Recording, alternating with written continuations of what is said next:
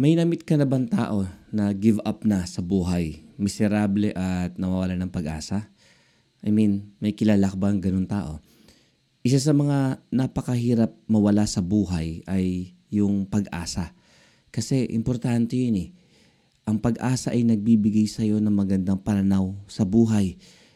And it gives meaning. So, today, let's talk about how not to lose hope.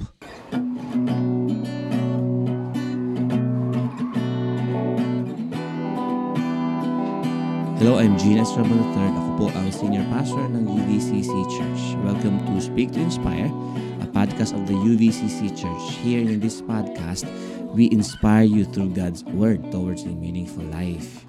So, welcome to episode 18, 8 Ways Not to Lose Hope. In this podcast, you will learn about an important topic at yan ay patungkol sa pag-asa o sa English ay hope we will try to discover ano ba ang nagiging resulta sa mga taong walang pag-asa at ano naman ang pwedeng gawin nating pamamaraan para masabi natin, ah, okay, ganito para hindi ako mawalan ng pag-asa. And if you are new to this podcast, please consider to follow or subscribe to Speak to Inspire. Okay, nasa Spotify tayo, Apple Podcast, Google Podcast, at nasa Facebook rin tayo at nasa YouTube. Now, let me share t- sa inyo uh, ang isang concept regarding sa pag-asa. Here it is. Hope that is seen is no hope at all. Ang pag-asang nakikita ay hindi yan pag-asa talaga. Let's define hope. Ang ibig sabihin ng salitang hope ay hope is an expectation or belief that something good will happen. Ang pag-asa ay isang um, alam mo yun, yung inaasahan mo o paniniwala na sa darating na mga panahon ay may mabuting mangyayari pa rin sa buhay natin. However, ang pag ang pag-asa ay may mga kaaway ito. Katulad ng uh, depression, anxiety, loneliness, pride, uh, worry and fear.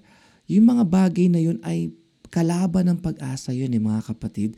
And as you look somewhere sa paligid mo, kahit wag ka na lumayo, may mga taong depressed, may mga taong anxious, may mga taong malungkot, may mga taong nalulumbay, may mga taong may pride, may mga taong may worries, at may mga tao na may fear. Okay? At yung mga bagay na to ay lahat ito ay kalaban ng pag-asa. And if you have these things, minsan parang ano pang way, meron na akong depression, anxious na ako, malungkot pa ako, at minsan mayabang pa ako, at lahat-lahat nako. Ano na ang ano na ang pag-asa? Okay? Meron pa bang pag-asa? Let me tell you from the word of God, yes, meron. Okay? Pero as we continue, let me share sa inyo muna or let me read sa inyo ang word of God. It's in Romans chapter 8 verses 24 and 25. Basahin ko muna sa English and then I'll read in Tagalog. Verse 24, For in this hope we were saved. Now hope that is seen is not hope. For who hopes for what he sees? But if we hope for what we do not see, we wait for it with patience. In Tagalog, iniligtas tayo dahil sa pag-asang ito ngunit hindi na matatawag na pag-asa kung nakikita na natin ang ating inaasahan. Sinong tao ang aasa pa sa bagay na nakikita na? Subalit kung umaasa tayo sa hindi pa nakikita, hinihintay natin iyon ng buong pagtsatsaga. Wow! God bless uh, the Word of God.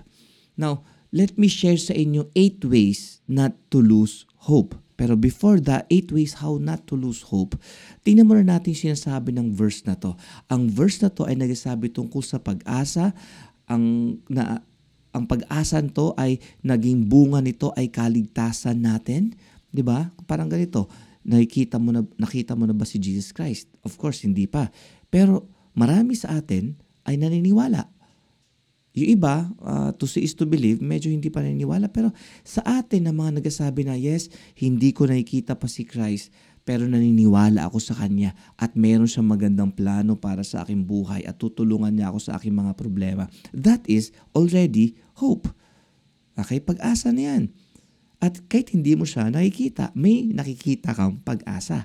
So ngayon, let me share sa inyo eight ways on how not to lose hope. And by the way, shout out sa kasama ko sa small group sa BSYC small groups. Okay, shout out sa inyo guys. Thank you. Sa inyo galing ito and I will share it dito sa podcast. Wow, thank you sa inyo. Okay. Now, eight ways on how not to lose hope.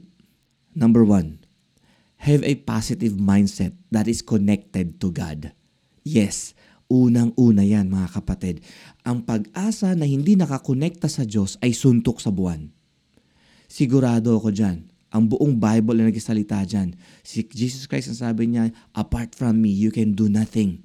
Kailangan mong kumonekta sa Diyos ang kaisipan natin, ang mga sinasabi natin, ang ating plano sa buhay, ang ating mga adhikain, lahat iyon ay dapat nakakonekta sa Diyos with a positive outlook. Amen? Sa buhay natin, kailangan natin yun. Hindi, wala tayong makitang pag-asa minsan pagtiting natin ng pandemic But we know, we know, because of God, because of God, merong pag-asa. And that's positivity. At hindi ang positivity na dahil lamang sa uh, mind over matter or wala lang, gusto ko lang mag-isip. No. When you think positively at kinokonekta mo ang positive thinking mo with God, that is hope. So, number one, on how not to lose hope, have a positive mindset that is connected to God. Number two, have patience. Kailangan mo maging mapagpasensya. Kasi hindi ibig sabihin umaasa ka sa Diyos at nagtitiwala ka sa Diyos, darating yan sa panahon na gusto mo. Lord, bukas na. Or maybe you're praying, some other people are praying, Lord, give me patience and I want it right now. Um, mukhang hindi rin naman pwede yun. ba? Diba? Kailangan mo magkaroon ng mapagpasensya. Sabi nga ng Bible, Sinong tao ang asa pa sa bagay na nakikita na? Subalit kung umaasa tayo sa hindi pa natin nakikita, hinihintay natin iyon ng buong pagtsatsaga. Nagaantay ka ba ng blessing mo sa transactions? Ikaw ba ay nagaantay ng uh, resulta ng medical mo?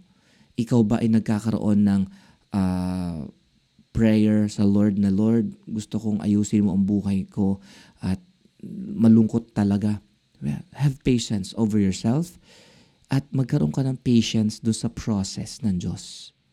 Amin ba? Have patience mga kapatid. Magkaroon ka ng pasensya sa anak mo. Kung makulit ang anak mo, dapat mas makulit ka. Amen? Bigyan natin sila ng pag-asa sa magitan ng ating pagkakaroon ng pasensya sa buhay nila. Amen?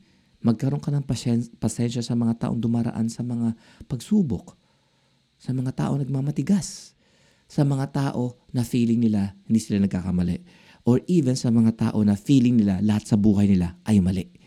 Have patience over yourself and have patience over your life, even sa iba pang mga tao. Number three, have contentment of what we have now. Misa nakakawala ng pag-asa mga kapatid kapag nakikita natin yung mga taong asenso sa buhay pag kinumpare natin ang sarili natin sa kanila, it's either maawa tayo sa sarili natin o manliliit tayo. And because of that, we can lose hope. Ayaw ng Diyos na mawalan ka ng pag-asa. Ang gusto ng Diyos magpatuloy ka sa iyong buhay, sa iyong layunin at talagang magkaroon ka ng pananampalataya. Pero kailangan mo magkaroon ng pagiging kontento. Kumaga, kung ano meron ka ngayon, yun lang. Amen? minsan may kinalaman din ito sa paggastos natin sa, ng pera eh. Kung ano meron ka, yun lang muna. Okay? At paunti-unti lang. Huwag mong biglain ang sarili mo. Huwag ka mabaon sa utang. Huwag ka mabaon sa problema dahil sa pera. At huwag ka rin magkaroon ng, ng inggit sa mga tao na merong bagay na wala ka. Unti-unti lang. Start somewhere. Katod ng preach ko minsan, you start somewhere. Kung wala kang ganyang kagandang bahay, then eh, test ka muna. Kung meron kang, uh, wala kang ganyan kagandang computer, then kung meron ka, uh, pray. ba? Pray, Lord, upgrade mo naman yung computer ko. Lord, bigyan mo naman ako ng blessing mo. And be content muna ng meron ka ngayon. Dahil kapag hindi ka magiging kontento, again, ikaw ay mawawalan ng pag-asa. And you don't want that. Number four, have perseverance. Magkaroon ka ng hindi lamang pagtiyataga, kundi yung talagang pagpapatuloy. Yung talagang matinding pagtsatsaga. Ang sabi ng Bible, iniligtas tayo dahil sa pag-asang ito, ngunit hindi na matawag na pag-asa kung nakikita na natin ang ating inaasahan. Hanggat di mo nakikita, sumunod ka sa Panginoon. I mean, magpatuloy ka sa pagsunod sa Panginoon. Don't give up somewhere sa proseso. Amen? Ibig sabihin, maging bukas ang isipan mo na talagang kailangan mo magpunyagi. Yan. Hindi lang pagtsatsaga, kundi magpunyagi ka. Magpatuloy ka sa Panginoon. Have perseverance. Kumbaga kung give up na silang lahat, ikaw wag ka mag-give up. Give up ng misis mo, ikaw don't give up. Give up na ang parents mo o mga anak mo, ikaw don't give up. Give up na ang mga church members, ikaw don't give up. Especially kung ikaw ay pastor. Kung may pastor na nakikinig sa akin ngayon just like me, don't give up. Don't give up sa mga mahihirap na sitwasyon sa buhay. Don't give up sa mga mahihirap na sitwasyon. If you're a father, don't give up din kapag may kawalan. Have hope. Panghawakan mo ang pangako ng Diyos sa iyo at magpunyagi ka. Gawin mo ng may pagpupunyagi ang mga dapat na mga bagay, mga mabubuting bagay. Gawin mo yan. Huwag mong, uh, gawin mo siya kahit na wala nakakapansin. Gawin mo siya kahit wala nagbibless sa'yo. Gawin mo siya kahit wala nakakakita sa'yo. Yan ang pagpupunyagi. That's number four. Number five, ito. Have purpose. Layunin. Kailangan mo magkaroon ka ng layunin. Kasi kung walang purpose, ano sense ba't mo ginagawa ang ginagawa mo? Halimbawa, ba't ka nagtatrabaho? Kung nagtatrabaho ka dahil lang sa sweldo, magandang, maganda rin yun. Pero kung ikaw ay nagtatrabaho lang dahil sa sweldo, parang mababaw na layunin yun. Pwede kang ma-inspire o pwede, ka, pwede mo rin ma-motivate ang sarili mo, uy, may sweldo ka sa katapusan kaya mag, magtyaga ka ha. Pero hindi lang pagtsatsaga at pagpupunyagi, kailangan alam mo anong purpose mo. Diba? Yung trabaho bang ginagawa mo, according yan sa purpose ng Diyos? Napipilitan ka lang ba sa trabaho mo dahil sa sweldo? I mean, dapat ang, ang trabaho mo o ang ginagawa mo ay connected kung ano ang kakayanan mo. I mean, kung ikaw ay gifted, halimbawa lang, sa sa math or somewhere sa engineering, 'di ba? Dapat engineer ka. I mean kung kung kung engineer ka talaga, nag-aral ka ha. Pero kung medyo lipas na ang panahon, ay huwag ka na mangarap. Medyo iba na lang ang gawin mo. Kung kabataan ka naman, yan. Kung kabataan ka naman at nakikita mo na, uy, ito ang future ko. 10 years from now. Okay? Ang sarap nga pala ng kwentuhan namin doon sa BSYC small group. Hello sa mga kasama natin dyan, Milo and the rest of the guys. Alam nyo, napag-usapan namin doon na mga puro kabataan po ito, mga kausap ko. And I asked them one question. Ano nakikita mo 10 years from now? Isa sa kanila ay sumagot na, Uy, ito ang gusto ko, uh, magkaroon ako ng sariling bahay at siyempre may sweldo na ako. Pero may isang nagsabi na, Uy, kailangan may layunin ang ginagawa mo. Tama, may purpose. At sagot nila ito actually. Eight ways on how not to lose hope. Have a purpose. Kasi minsan kapag, alam mo, pag tinatamad ka na, pero may purpose ka, ay hindi, kailangan kong tapusin to kasi ito ang layunin ko.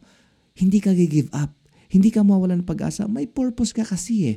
Pero kung ang purpose mo ay wala or, o kung wala kang purpose or something na walang layunin ang ginagawa mo sa buhay mo, at the end of the day, ta- pagod ka lang at wala kang natapos dahil walang purpose eh. ba? That's not a good life. That's not a meaningful life. Amen? God has a purpose for your life. So discover that purpose. Amen? That's number five. Number six, have faith in God. Wow. Kanina sabi natin, connected to God. Okay? That's salvation. You have to receive Jesus Christ into your life. Pero more than just receiving Christ into your life, along the way, when hope seems na nawawala, magtiwala ka sa Diyos. Kumapit ka sa Diyos na may pananampalataya. Ibig sabihin ng pananampalataya ay yung naniniwala ka na may Diyos na gumagalaw behind the scenes at susundin mo siya, magtitiwala ka sa Kanya, hindi ka sa sarili mo magtitiwala, kundi sa Kanya, siya ang nakaupo sa trono sa puso mo at hindi ikaw ang Diyos. At dahil siya ang Diyos, alam mo na may kaya siyang gawin na hindi mo kayang gawin. Kumbaga, yung kaya mong gawin, kayang dugtungan ng Diyos. That's faith. That's faith. Amen kailangan magkaroon ka ng patuloy na pagtitiwala at pananampalataya sa Diyos. Not on yourself, not on your talent. Huwag kang magkaroon ng self-pity. Huwag kang magkaroon naman ng sobrang uh, yabang din naman. Huwag ka rin naman na magkaroon ng, ng sobrang self-confidence na parang wala na si Lord. Hindi. May, may tamang self-confidence eh. Na al, ang self-confidence mo ay galing sa pananampalataya mo sa Diyos. You believe that there is a God and that God loves you. Wow! Amen! Hallelujah. Nako, appreciate nyo ito. Okay? So, ano na pag-usapan natin? Eight ways on how not to lose hope. Okay? That's number six. Have faith in God. Number seven. Have vision. Yun. Sabi nung uh, Romans chapter 8 verse 24 and 25, nakalagay doon, Ngunit hindi na matatawag na pag-asa kung nakikita na natin ang ating inaasahan. Sinong tao ang asa pa sa bagay na nakikita na? Alam nyo, vision, okay, listen here, vision is not seeing yung yung literal. Vision is seeing in your heart, in your mind, yung magandang future mo. Hindi mo pa siya kita ng iyong mata. I mean, katulad ng pag nakatingin ka sa puno at nakikita mo yung dahon, yung, yung tangkay, nakita mo yung trunk, nakikita mo yung lupa, yun, hindi vision yun. Okay? Okay, that's sight. Kumbaga, yan yung nakikita mo na talaga ng literal. Pero vision is something that you see in your heart and in your mind. It's the future. Kita mo siya sa iyong imagination.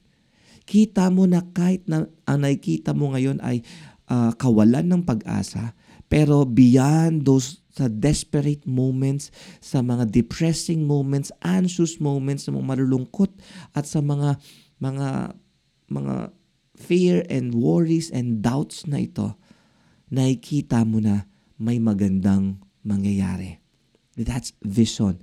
Vision is a clear mental picture of the future. Gets? That's number seven. Number eight. Yan. Lahat ng ito, mga kapatid, will come to this point. Number eight, have courage. Be brave. Yung courage na give up na yung marami pero meron kang lakas ng loob na gawin pa rin yon. Dahil alam mo yan ang sinabi ng Panginoon. Dahil alam mo yan ang pinagagawa ng Diyos sa'yo. Just like Joshua in the Bible. Ang sabi ni Lord sa kanya, Be strong and be courageous. Lead these people into the promised land. Kahit na malakikita kang maraming mga Hittites, Jebusites, Canaanites, Angalites, at mga Reclamites sa paligid mo, you see something else. In your heart, there's the courage from the Lord. Alam mo yun? Yung tapang na gawin. Yung lakas ng loob. Yung commitment. That's courage. Yung kahit na si feeling mo, ay umuulan. May nakikita ka pa rin, de, okay lang, may kapote naman. Okay? Naku, may problema ako ay hindi, may ginagawang, may gagawin tama ang Diyos. At gagawin mo pag sinabi ni Lord na gawin mo to, sundin mo to. Gagawin mo pa rin. Halimbawa, gusto ni Lord na umaten ka ng church. Okay, katod no, katod itong mga panahon na to, no, kung sa time na ito, uh, level 2 na sa NCR. So, pwede ka nang umattend. Pero minsan, yung takot natin, ay, naku, baka mahawa ako, baka magano. Minsan, minsan, wala nang valid reason. Okay? Eh kung may chance ka na maunahan yung first 50% sa attendance at talagang you're brave and courageous, hindi, mag-worship ako sa Panginoon. I will take precautionary measures. I mean, alcohol, maligo din. Attend ako ng church, mag-face mask ako at lahat-lahat. At sa church naman, merong mga uh, precautionary measures, may social distancing at lahat-lahat. I mean, come. Kung sinasabihan ka ng Lord na umaten ka, come. Let's worship the Lord. Pero minsan ako ang, ang nagda-drive sa eh, nakakatakot, naku ganito, naku ganun, baka ganito, naku baka ganun. Well, baka masyado ka nang matatakutin at nawawala na yung tapang mula sa Panginoon. Or maybe, may daladala ka na hugot sa buhay. Nako mga kapatid, ingat tayo sa hugot. Minsan yan ang nakakawala ng pag-asa ang kailangan mo ay paglabanan mo ang lahat ng hugot, lahat ng takot, ng tapang na mula sa Panginoon. Be brave. Be brave. Ang sabi dito, subalit kung umaasa tayo sa hindi pa natin nakikita. Wow! Yung pag-asa na yon is with courage, with bravery. Amen? So mga kapatid, do not lose hope, please sa mga nakapakinig ngayon na gusto mo na mag-give up or to the point na talagang depressed ka na, nanghihina ka, nalalamig ka sa Panginoon, gusto mong sumunod sa Panginoon pero parang ayaw mo. No. Overcome your laziness, overcome your doubts, overcome your fears, overcome your hugot with obedience sa Panginoon. Sundin mo si Lord. Hindi ang naiisip mo, hindi ang nararamdaman mo hindi ang mga depression mo. Sundin mo si Lord. Because in obedience to God, there's hope.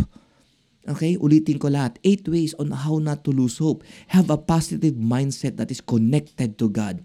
Have patience. Number three, have con- contentment on what we have now. Number four, have perseverance. Number five, have a purpose. Number six, have faith in God. Number seven, have vision. Number eight, have courage or be brave. Hope that is seen is no hope at all. So, brethren, hope these words encourage you. Let's take time to pray. I will pray for you. Father, sa nakikinig ngayon, ano mang punto ng buhay niya na merong uh, sitwasyon na mahirap sa ngayon. Father, can you reach out to this person? Bigyan mo siya ng pag-asa. Bigyan mo siya ng pananampalataya. Bigyan mo siya ng pag-ibig, Panginoon. At higit sa lahat, Lord, yung tapang na sumunod sa kalooban mo. Even if other people are not obeying you. Father, pwede mong palayain ang nakikinig sa iyo ngayon, ang nakikinig sa podcast na to, palayain mo siya sa depression, sa anxiety, loneliness, even sa pride and fear and doubts. Panginoon, akapin mo ang nakikinig ngayon sa iyong salita. Bless him, bless her, bless them, bless his family, Bless His ministry. Bless everything, Lord, sa buhay niya. At kumapit siya sa iyo, Panginoon. Thank you, Lord. In Jesus' name. Kung naging blessing sa iyo ang, ang podcast na to, why not share this, mga kapatid, sa iba pa? And if you have prayed yung prayer kanina, please message me. And let's reach out once again. Salamat po. This is Gene Estrabon of UVCC. God bless you all. Until next time.